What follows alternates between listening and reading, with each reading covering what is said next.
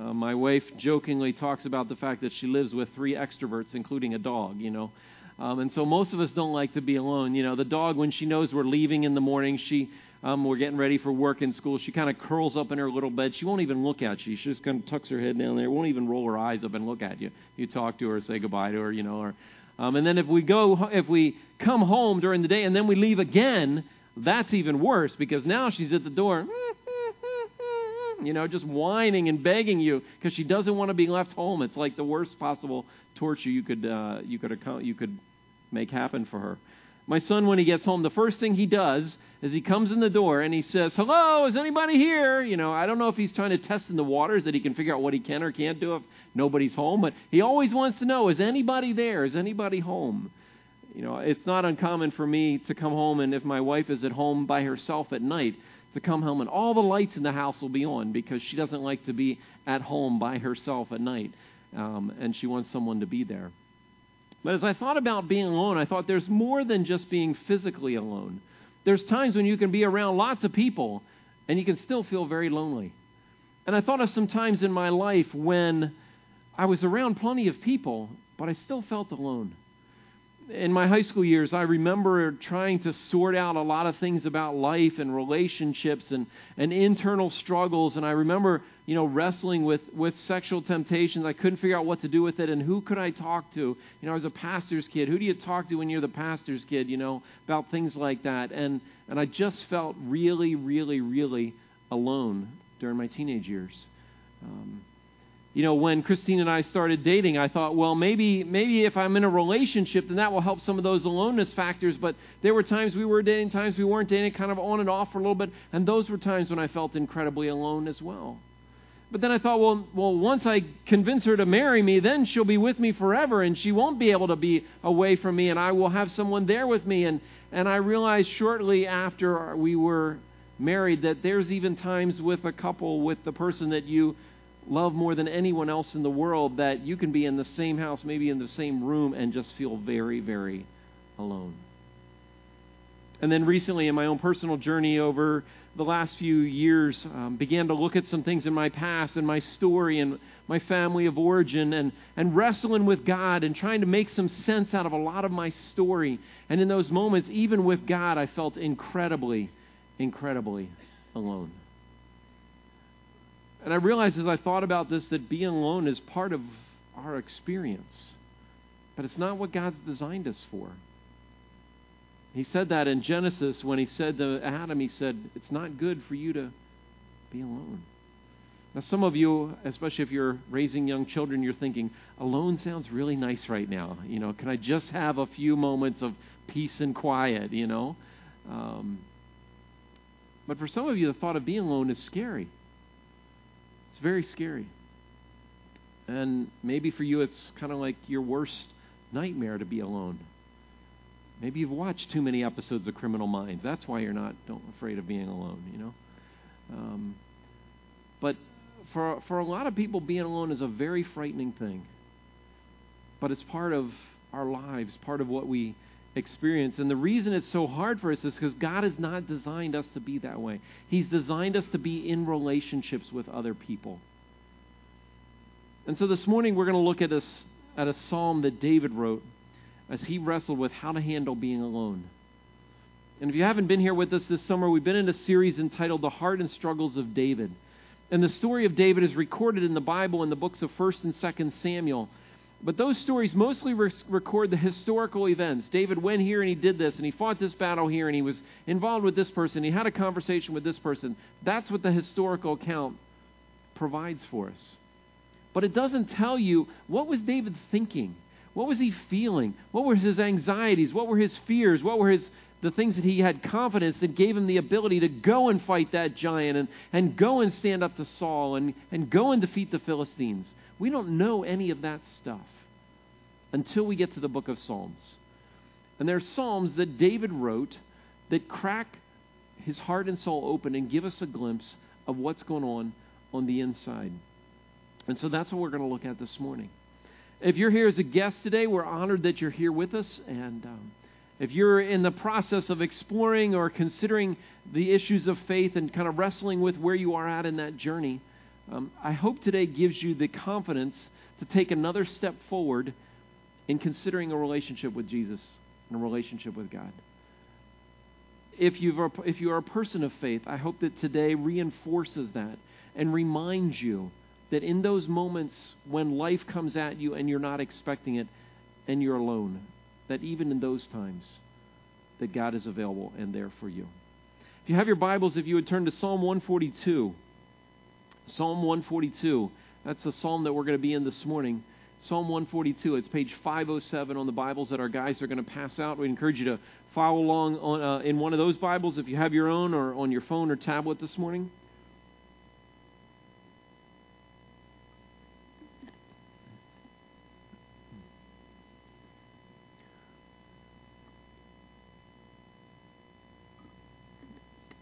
And as you're turning to Psalm 102, let me just refresh your memory on David's situation, what he was going through. Um, David, the story that's probably most well known is he killed the, killed the giant, killed Goliath. And so David kills Goliath, and he's hailed as a hero. Um, he's invited by Saul, the king of the land of Israel at that time, to come and serve in his army and basically lead the army into battle. And so he chooses to do that. And as he chooses to lead the army into battle, he has victory after victory after victory. Always winning, always winning. David never lost. But the result of that is the, the cheers of the people reached the ears of Saul, and his insecurities um, began to creep up, and he realized that there is no way um, that this I'm going to let this guy take over. And so Saul, in his own fears, attempted to kill David. One story is told where he throws a spear and tries to pin him to the wall, and, and another time he chases him and hunts him down in his own house. And so David concocts this plan with his good friend Jonathan, who just happened to be the son of the king, to escape and to get away and to run. And so David, the story continues with David in 1 Samuel 21, with him running into a priest in the land of Nob named Ahimelech. And Ahimelech says, Why are you alone? Why is no one with you? Because he knew David was a military leader, and he knew he always traveled with troops. But here he is by himself, alone. And so a little bit later, after David gets some supplies from Ahimelech, he ends up in a cave, the cave of Adullam in 1 Samuel 22. And then later in chapter 24 and, and 26, he's in a cave, could be similar to these caves. Can we go back to that previous slide? Could be similar to these caves here that are spread all over throughout the land of Israel. And David seems to find these places, they're hillsides with caves carved all throughout them over the centuries.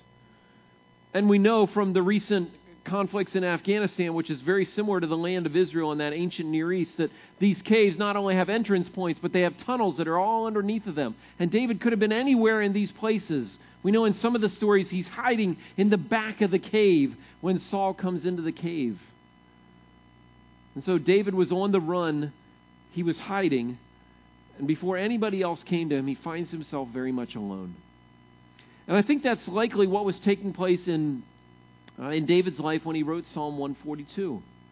Psalm 142 is known as a lament psalm. And a lament psalm is a psalm in which David cries out to God. It's basically a cry and a plea to God. Two thirds of the psalms are laments. They're not all, God, you're wonderful, God, you're great, God, you're merciful and glorious, but they're cries and pleas to God. And it's kind of fascinating because if I think about the fact that two thirds of the Psalms are cries out to God, it helps me see that maybe when I'm at places when I cry out to God and I'm desperate with God, that's more normal than unusual. But for most of us, we think that's kind of unusual. And that's not the way we should be. Not so with David. Not so with David. Psalm 140 to 143, there's four individual laments. Psalm 140 begins with, Rescue me. 141, I call to you quickly. 143, Lord, hear my prayer. And so David is just crying out to God over and over and over again.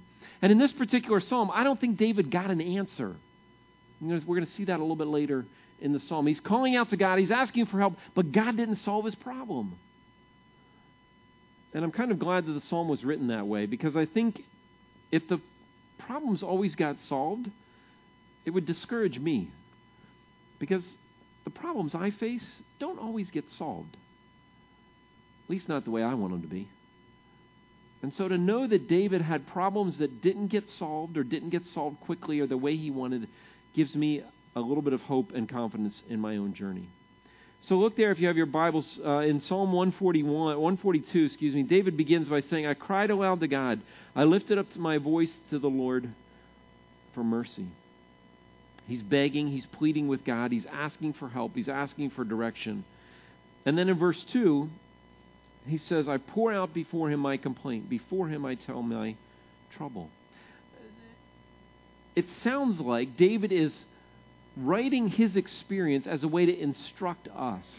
Does that make sense? He's writing, This is what happened, this is what I did, and this can guide you when you face difficult situations in much the same way. I cried out to the Lord. I lifted up my voice. I poured out my complaints to him. And in verse 2, as he talks about pouring out his complaints, the story of David is a story in which David found himself in a difficult situation, and he didn't do anything to get himself there. We talked a little bit about that last week. He didn't do anything to get himself there. He didn't commit a crime, he didn't mistreat a woman, he didn't violate God's law, he didn't do anything wrong. But he was on the run, he was being hunted down, and he was being chased by Saul. He talks about this in 1 Samuel 24, verse 9 and 10, when he says this. And we can bring that up on the screen. 1 Samuel 24, verse 9 and 10. Why do you listen when men say, David is bent on harming me? This is David talking to Saul. Some urge me to kill you, but I spared you. Verse 11. See that there is nothing in my hand to indicate that I am guilty of wrongdoing or rebellion. I have not wronged you, but you are hunting me down to take my life. And, and David is complaining to God about his current situation when he's done nothing wrong to deserve that. Can you empathize a little bit with David? Time in your life when you didn't really do anything wrong, but life took a swing and hit you pretty hard you didn't do anything to chase your spouse away, to provoke your kids to hate you, or to abandon God. You didn't do anything to lose your job, or to cause your friend that you thought would have your back to stab you in the back. You know, it seems pretty legitimate for David to be complaining to God because God's supposed to love him and God's supposed to be the God of mercy and grace and, and, and compassion and understanding. And God should be there to take care of him, provide for them, and be with him. And yet, he's now left hung out to dry, if you will. it says there in verse 2 that he's pouring out his complaints, telling him all of his troubles. You know, one of the things that we teach here at, at CCC in a lot of different settings, we teach, one of the things that we're committed to is teaching about how to communicate in a healthy way. And one of the things we do is we teach people how to complain. You're like, what do you mean you teach people how to complain? People shouldn't complain. I'm like, well, yeah, complaining is actually a good thing. Being critical, not so good. Complaining, actually a good thing. Because sometimes things don't go well, and you got to tell somebody about it, right? But we don't just talk, teach people how to complain. We talk about a complaint with a request for change. And so when you complain about something, this is a good parenting tip, you have to bring a request for change or the complaint's not going to be even heard. And um, but here Dave is just unloading on God. Now, we don't know what he's complaining about. I'm speculating, of course. But I think it's probably a good possibility that David's complaining that God has left him hang out to dry and he didn't do anything wrong makes sense that God, you would leave someone who, you know, abandoned you, or ignored you, or rejected your ways, or, or treated other people badly, for you to let them kind of live in their own pain and misery for a little while. I can live with that one, God. That one makes sense. They deserve that. But, but not to a guy who's been a model citizen, if you will. Why, why do that to him? Well, David goes on to describe what's going on on the inside in verse 3 When my spirit grows faint within me, it's you who watch over my way. David recognizes that in the midst of crying out to God, that God's still there. in the midst of the emotional and physical fatigue that he's facing, that God's still around. It's kind of that, that subconscious sense that you have that someone's there in the room with you when you're not quite fully awake. Um, you know, often I would go in and, and when my kids were young, and, and I would just go in and check on them, you know, before I went to bed. And, you know, when they were really little, kind of put my hand on them, make sure they're still breathing. Okay, they're still alive, you know, and, you know, and just kind of peek in on them. And, and most of the time they would be sound asleep, except whenever I tried to swap out that tooth, they would always wake up. That never worked, but, you know. Um, and even now, if their door's cracked open, sometimes I'll just kind of pick my, poke my head in and they're sleeping. But, but David, in the midst of crying out to God, he had this sense that God was still around. God was still there. God was still present. He says, In the path where I walk, people have hidden a snare for me. Not only is he aware that God's present, but he's aware of the traps that are around him. You know what a hunter does is a hunter finds the path that the animal's going to be going on. And he, and he creates a trap and then covers it with things part of that natural surrounding so the animal will not see that trap and he'll snap shut and catch him. And David kind of knows there's a trap there and there's a trap there and there's a trap there and there's so he's aware of what's going on. He knows what's happening all around him. But verse 4 I think really gets at the essence of his struggle. Look what he says in verse 4 Look and see. There was no one at my right hand. No one is concerned for me. I have no refuge. No one cares for my life. Four times, David says, I'm all alone. There's no one. I'm all alone. There's no one. I'm all by myself. There's no one. I'm all alone. There's no one. Four times he says that. First thing he says is, There's no one at my right hand. You know, when you think of a, a right hand man, the person at the right hand, you know, the Bible talks about the, Jesus being seated at the right hand of the Father. The one that's always there, the person that's always got your back, the person that's going to be there no matter what, through thick and thin, whether that's a, a sibling or a great friend or a spouse. We kind of expect and we want to go through life with someone that's going to have our backs covered. And David says, I don't have anyone anyone covering my back? No one. And then he says, No one is concerned for me.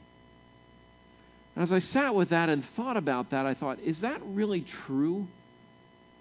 Is it true that no one is concerned for David?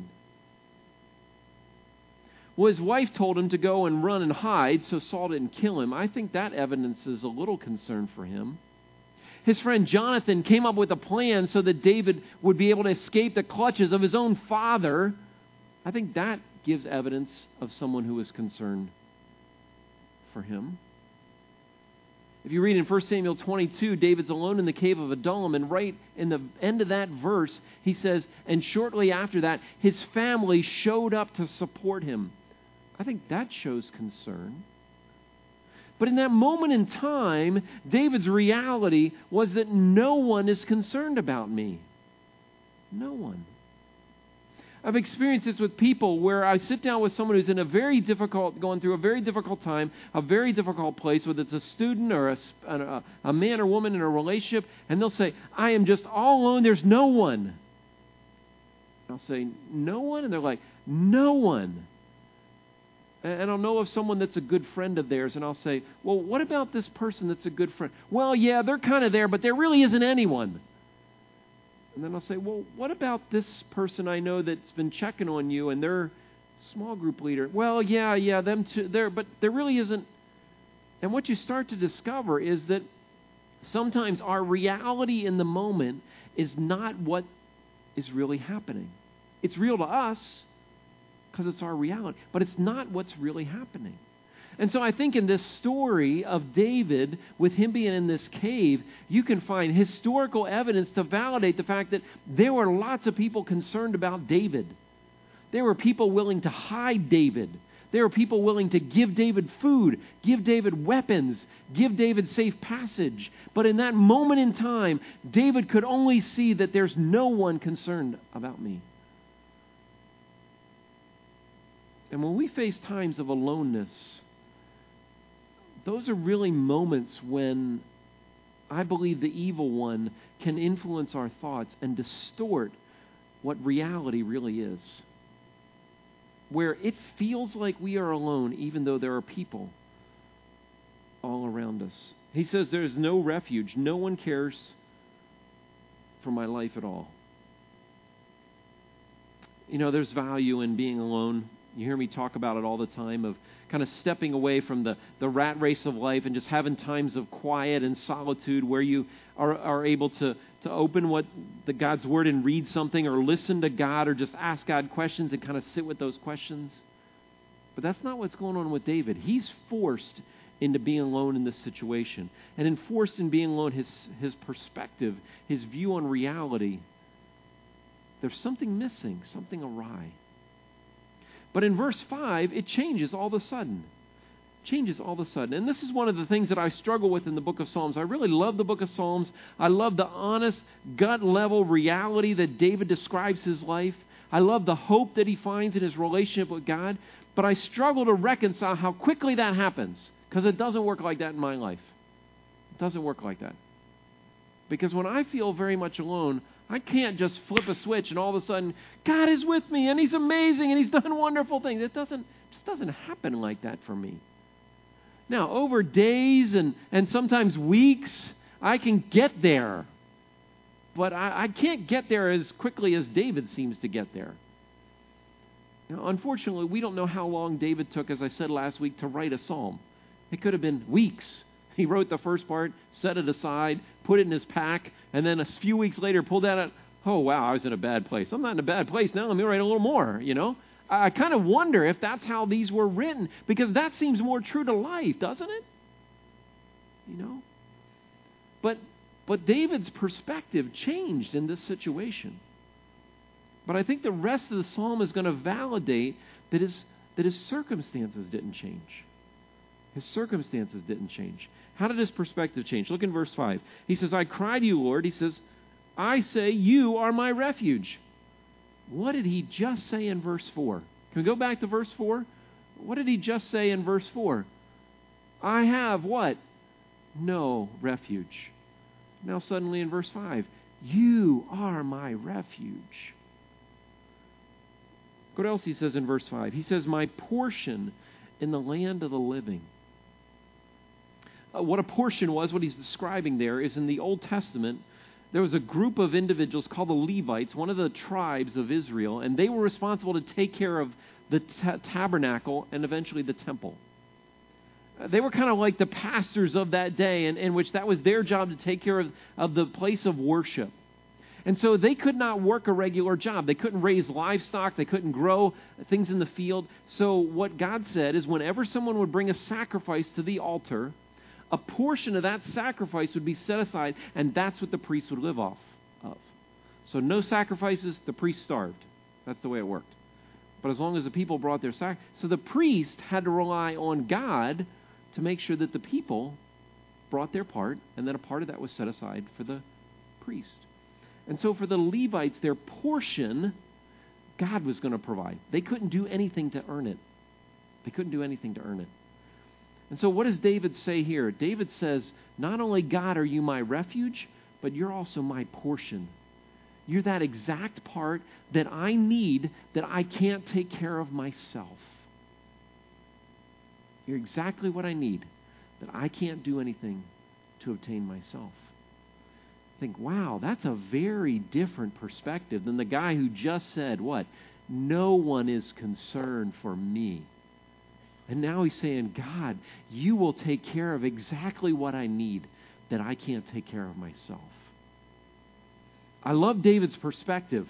I'm amazed by his perspective because his situation didn't really change a lot.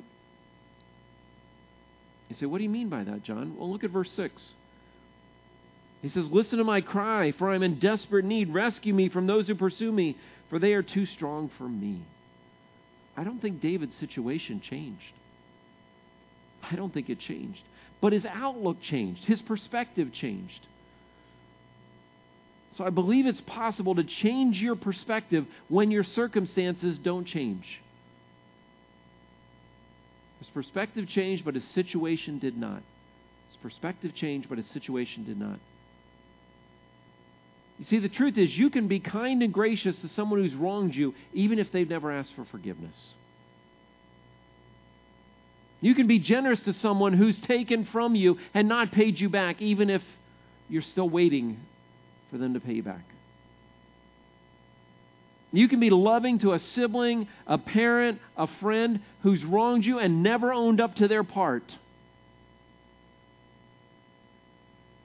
You know, our culture says that when this has happened, you're on one side and they're on the other. And the only way you're going to get to the middle is you, you take a step and then you wait. They have to take a step. And then if they take a step, you take another step. And, and maybe you'll get an arbitrator to help you meet in the middle. But you're never going to cross that line. They got to come to this middle line and, and they got to meet you here in the middle. That's what has to happen. That's the only way you can restore things. But I don't see that being the way God works. Because God came all the way from heaven in the Son, His Son Jesus, to this earth, and He was willing to die on the cross for people who hated Him before they ever came to Him. And so I think our perspective can change even when our circumstances don't. I experienced this a few years ago in my own life. There was a situation with someone that I realized had, had wronged me very, very deeply. And I really struggled with what to do. And I set some boundaries in that relationship. I stepped back from the relationship very significantly. But after a period of time, I felt God giving me a nudge, and I felt God saying, John, it's time for you to take a step towards that person. So I took a step towards him. Nothing changed. And I was like, all right, God, I did what you told me to do. And then I felt God telling me to take another step. I took another step. Nothing changed.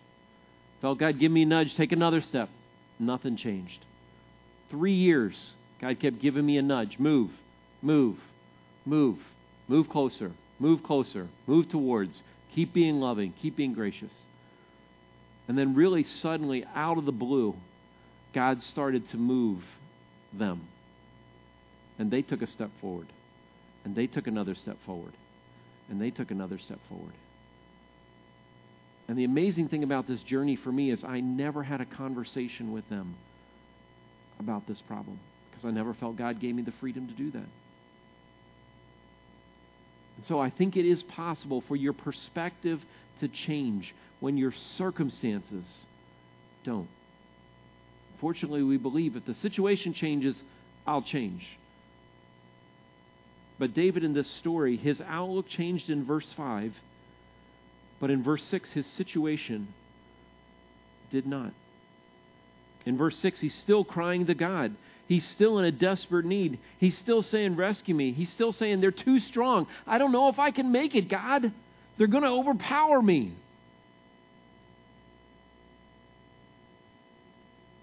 And then in verse 7, he kind of glimpses down the road and anticipates the future. And look what he says. He says, Set me free from my prison. He's still asking God to deliver him. But look at his reasoning that I might praise your name. You know, I know for me, when I'm feeling alone in those situations I described, I just don't like to feel that way.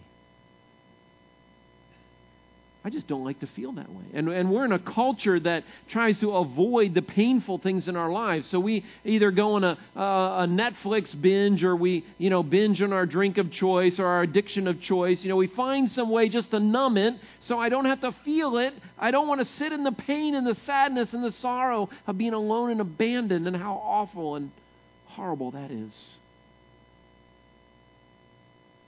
I just want to get out of it.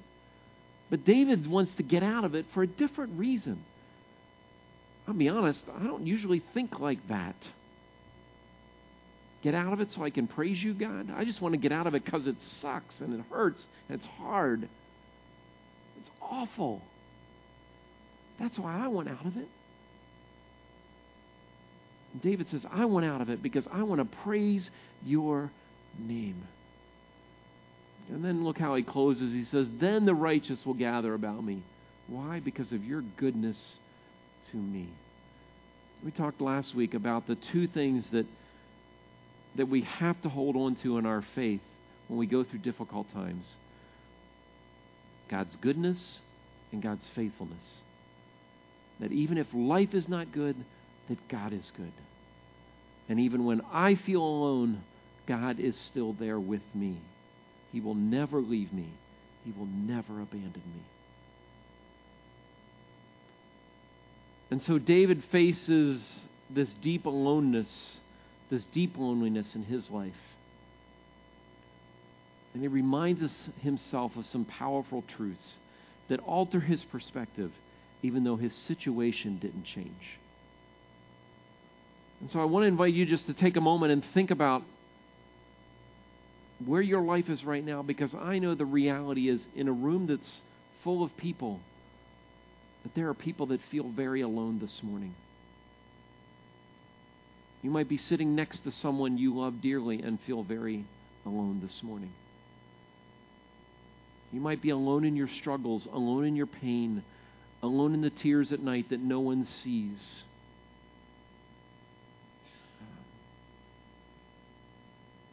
Where do you turn when you find yourself alone? Where do you go? You know, some of you that are highly relational, you go to other people. Some of us, as I said, we have a culture that gives us everything we need to just numb that aloneness. But David invites us to take a different path. David invites us to cry out to God, to plead with Him, and to recognize that He will be there with you when you face those times of being alone. And not only will He be there with you, but like David said, He will be your portion. He will be enough. Because the truth is, there are times when your spouse is not going to be enough. There are times when your parents are not going to be enough. There are times when your friends are not going to be enough. There are times when your small group is not going to be enough. There are times when your pastors are not going to be enough. There are times when your church is not going to be enough. But David says, please don't walk away and forget that God will always be enough for you. No matter what you're facing, no matter what your struggle, no matter how alone, he is your refuge. And He will always be enough. Would you bow your heads with me as we close? And as we do, I just want to give a moment for those of you that might be facing times of great aloneness. Um, I just want you to cry out to God.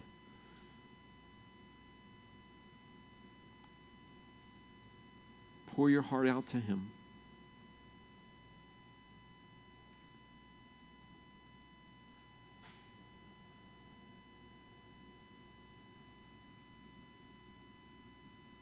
And if you're not in a place like that, but you have been, and God has set you free,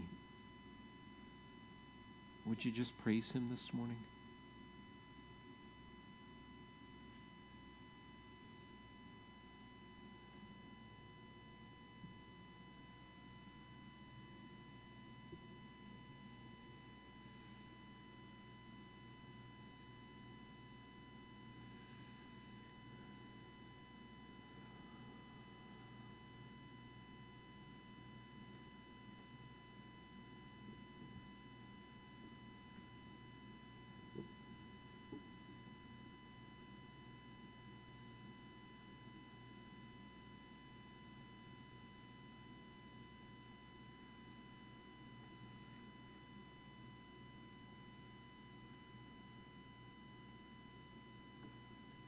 God, I thank you for David's transparency. I thank you for his honesty in describing not just his struggle, but in describing our struggle. Our struggle, God, at times when we feel all alone. Even when there might be people around us that love us and care about us we feel incredibly alone.